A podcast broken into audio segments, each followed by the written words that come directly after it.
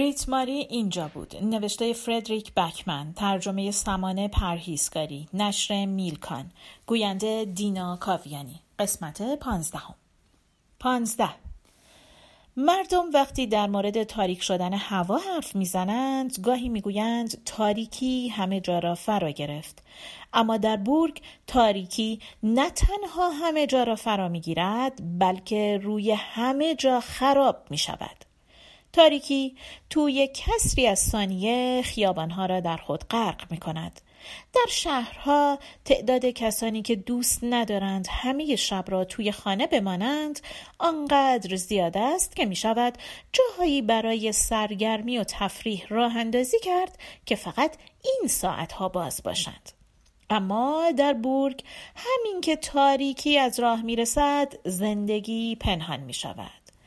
بریت ماری در مرکز تفریحی را قفل می کند و توی پارکینگ تنها می ایستد. جیبهایش پر از دستمال توالت هایی است که خیلی مرتب تا شدند چون چیز دیگری پیدا نکرد تا دستمال ها را توی آن بگذارد. نئون بالای پیتزا فروشی خاموش شده اما او می‌تواند به سختی سایه یک نفر را ببیند که داخل مغازه حرکت می کند. چیزی درون بریت ماری است که می‌خواهد وارد شود و با او حرف بزند احتمالا برای آنکه چیزی بخرد. اما چیزی دیگر که به طور قابل ملاحظه تر است به او دستور می دهد همچین کاری نکند. توی مغازه تاریک است. کار متمدنانه نیست که وقتی مغازه تاریک است وارد آن شوید. دم در مغازه می ایستد و به صدای رادیوی داخل آن که یک جور موسیقی پاپ پخش می کند گوش می دهد. بریت ماری می تواند پاپ بودن آن را تشخیص بدهد چون آنقدرها هم با موسیقی پاپ ناآشنا نیست. توی جدول های زیادی در مورد آن مطرح می شود و بریت ماری دوست دارد همه چیز را در این باره بداند. اما این ترانه به خصوص برای او تازگی دارد. مرد جوانی با صدایی نخراشیده می‌خواند تو یا باید کسی باشی یا هیچ کس. بریت ماری هنوز جبه سیگاری که با حروف خارجی پوشیده شده بود را نگه داشته. نمی‌داند قیمت سیگارهای خارجی چقدر است. اما کمی پول که خیلی بیشتر از حد معمول است از کیف دستیش در میآورد و آن را تا می کند و توی دستمال توالت می‌گذارد. طوری که شبیه یک پاکت کوچک با خاصیت جذب آب می شود بعد آن را با دقت زیر در جا می دهد. همچنان صدای مرد جوان از رادیو پخش می شود. او با تمام حسش می خاند درباره هیچ چیز خاصی. می خاند عشق بیرحم است. پشت سر هم این را تکرار می کند. عشق بیرحم است. یاد کنت سینه بریت ماری را در بر می گیرد. آنقدر که دیگر نمی تواند نفس بکشد. بعد پیاده و به تنهایی در امتداد جاده‌ای که از هر دو طرف از بورگ خارج می شود به راه می افتد. در همین حال تاریکی روی سر جاده خراب می شود. بیرت ماری به سمت تخت خواب و بالکنی می رود که مال او نیست. در این هنگام کامیونی از پشت سر و از سمت راست او می گذرد. خیلی نزدیک و خیلی تند. به همین دلیل است که او خودش را به آن طرف جاده پرت می کند. مغز آدمی توانایی وحشتناکی در باز تولید خاطرات دارد.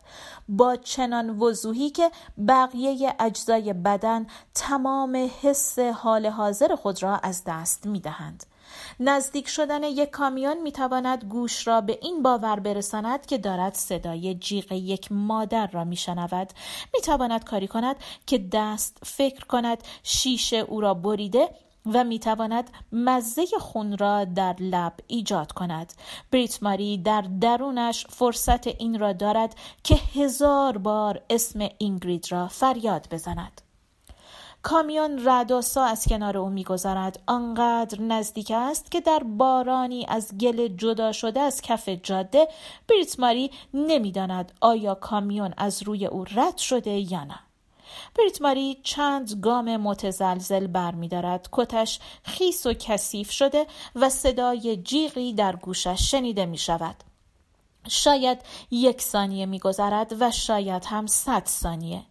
نور های جلوی یک ماشین به چشم بریت ماری می رسد و کم کم این احساس در او به وجود می آید که آن صدای جیغ از درونش نیست. در واقع یک ماشین است که دارد بوغ می زند صدای داد زدن کسی را می شنود دستش را بلند می کند تا از چشمش در مقابل نور چراغهای یک BMW محافظت کند. فردریک مردی که قبلا به کافه آمد حالا روبروی بریت ماری ایستاده و دیوانوار فریاد می‌زند. هی عجوزه ایکبیری زده به سرت؟ وسط این جاده کوفتی جای قدم زدنه ها نزدیک بود بکشمت. طوری حرف می‌زند که انگار مرگ بریت ماری بیشتر از همه مایه دردسر او می‌شد. بریت ماری نمی‌داند چه بگوید. قلبش آنقدر تند می‌زند که پهلو درد گرفته. فردریک دستهایش را بلند می کند میشنوی چی میگم یا کری؟ دو قدم به سمت بریت ماری برمیدارد. بریت ماری نمی‌داند چرا ولی حالا که به آن فکر می کند مطمئن نیست که می‌خواست او را بزند یا نه. هیچ وقت معلوم نشد چون صدای دیگری آن مرد را متوقف می کند صدایی متفاوت و سرد. مشکلی پیش اومده؟ اول فردریک سرش را برمیگرداند. برای همین قبل از آنکه بریت ماری فرصت کند و خودش ببیند چه چیزی انقدر فردریک را نگران کرده احساس خطر را در چشمهای او می‌بیند. نه اون داشت وسط خ... سامی چند قدم آن طرفتر دست تو جیب ایستاده. فوق فوقش بیست سال دارد. اما با توجه به قدرت خفقان آور حضورش در آن تاریکی شاید بتوان او را با عبارت روح خشونت توصیف کرد. بریت ماری به این فکر می کند که می شود این عبارت را با سوالی مثل الهه وحشیگری توی جدول مطرح کرد. هشت حرفی، عمودی. مردم وقتی به این نتیجه می رسند که با مرگی حتمی و خشونتبار مواجهند برای فکر کردن به همه چیز وقت پیدا می کنند و اولین چیزی که به ذهن بریت ماری خطور می کند این است. فردریک لکنت زبان گرفته. سامی چیزی نمی‌گوید. مرد جوان دیگری پشت سر او ظاهر می شود از سامی بلندتر است. فهمیدن اینکه چرا اسمش را گذاشتند سایکو کار سختی نیست. پوسخند می‌زند ولی انگار هدفش از این کار بیشتر نشان دادن دندانهایش است. بریت ماری توی برنامه های مستندی که کنت وقتی تلویزیون فوتبال نداشت نگاه می کرد این را زیاد شنیده بود. انسان ها تنها جاندارانی هستند که به نشانه صلح لبخند می‌زنند. در مقابل حیوانات به نشانه تهدید است که دندانهاشان را نشان می‌دهند. حالا این موضوع کاملا مشهود است. بریت ماری می‌تواند حیوان درون یک انسان را ببیند. لبخند سایکو پهنتر می شود. سامی دستهایش را از جیبش بیرون نمی آورد. حتی صدایش را هم بلند نمی کند. سامی در حالی که همچنان به فردریک خیره مانده با سر به بریس ماری اشاره می کند و می گوید بهش دست نمی‌زنی فردریک تلو تلو خوران به سمت بموش می رود. با هر قدمی که به ماشین نزدیکتر می شود انگار اعتماد به نفسش هم بیشتر می شود. گویا ماشینش به او قدرت فوقلادهی می دهد. اما منتظر می ماند تا به در ماشین برسد. بعد زیر لب قرولند می کند. عقب افتاده ها این جای لعنتی همه چیزش عقب افتاده است. سایکو نیم قدمی به سمت او بر می دارد. بمو توی گل و ماسه ها بکسوات می کند و فردریک زیر باران می زند به چاک. بریت ماری فرصت پیدا می کند پسر بچه صندلی مسافر را ببیند. او هم سن و سال بن وگا و عمر است اما قد بلندتر و بالغتر کاپشن ورزشی پوشیده که روی آن نوشته هاکی به نظر می رسد که ترسیده است سایکو به بریت ماری نگاه می کند و دندانهایش را نشان می دهد. بریت ماری برمیگردد و تمام سعیش را می کند که به سرعت قدم بردارد اما ندود چون همیشه توی برنامه های مستند می گویند که نباید از حیوانات وحشی فرار کنیم. صدای سامیرا از پشت سرش می شنود که او را مورد خطاب قرار می دهد بدون خشم یا تهدید و در واقع تقریبا با ملایمت. بازم میبینمت مربی. بریت ماری صد متر از آنجا دور می شود تا بالاخره جرأت پیدا می کند که بایستد و نفسی بگیرد. وقتی برمیگردد می بیند آن دو نفر به گروهی از جوانهایی پیوستند که روی تکه آسفالتی بین بلوک های آپارتمانی و تعدادی درخت جمع شدند. ماشین مشکی آنجاست و موتور و چراغهایش روشنند. مردهای جوان زیر پرتوهای نور چراغهای ماشین حرکت می کنند. سامی فریاد زنان چیزی می گوید و به سمت جلو می و با پای راستش لگدی توی هوا می زند.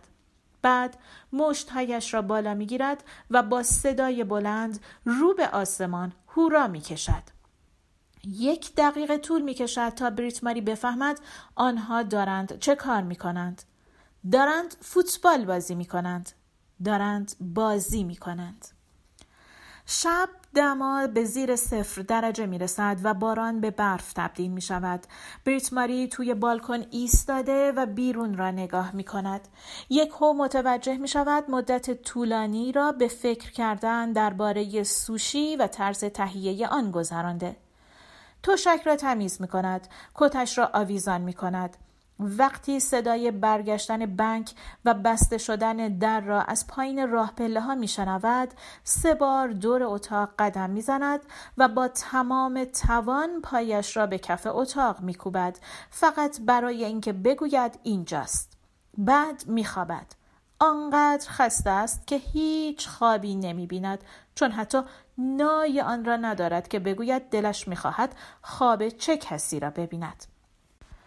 وقتی از خواب بیدار می شود خورشید طلو کرده. همین که می‌فهمد تقریبا از تخت پایین میافتد تا بعد از طلوع خورشید دیر هنگام ماه ژانویه خوابیده.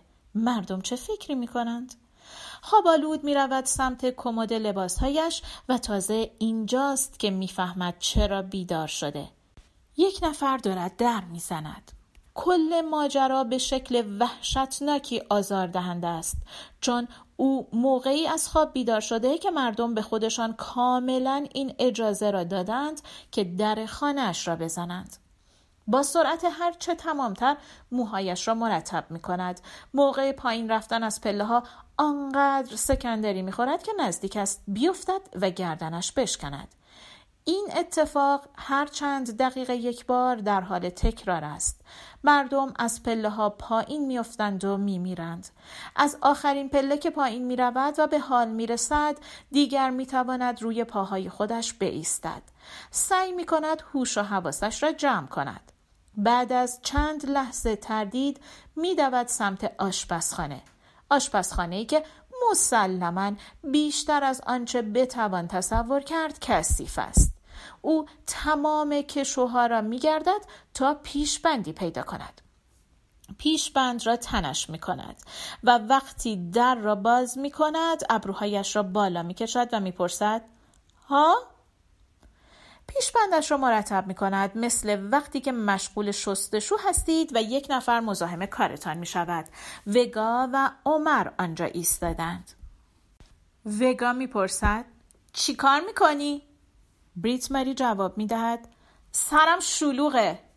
عمر می پرسد خوابیده بودی؟ بریت ماری در حالی که موها و پیشبندش را مرتب می کند با اعتراض می گوید البته که نه. وگا می گوید ما شنیدیم که داشتی از پله ها می آمدی پایین. این که جرم نیست. هست؟ خیلی خوب باشه سخت نگیر. فقط پرسیدیم خواب بودی یا نه؟ بریت ماری دستهایش را به هم گره می کند. ممکنه خوابم برده باشه ولی این اتفاقی نیست که معمولا بیفته. عمر می‌پرسد کاری داشتی که باید بیدار می شدی؟ بریت ماری جواب قانع کننده ای برای این سوال ندارد. چند لحظه ای سکوت برقرار می شود تا اینکه حوصله وگا سر می رود و با ناله ای از سر ناامیدی اصل مطلب را می گوید. داشتیم به این فکر می کردیم که شاید بخوای امشب شام رو با ما باشی. عمر با هیجان سرش را تکان می دهد. بعدش فکر کردیم شاید بخوای مربی جدید ما باشی. مربی تیممون. یک داد می‌زند آخ وگا زیر لب می‌گوید احمق و سعی می کند یک بار دیگر ساق پای او را با لگت بزند که عمر جا خالی می دهد. وگا با کچ خلقی می گوید خواستیم واسه شام دعوتت کنیم تا ازت بخوایم که مربی ما باشی. مثل تیمای فوتبال درست حسابی که پیشنهاد قرارداد میدن.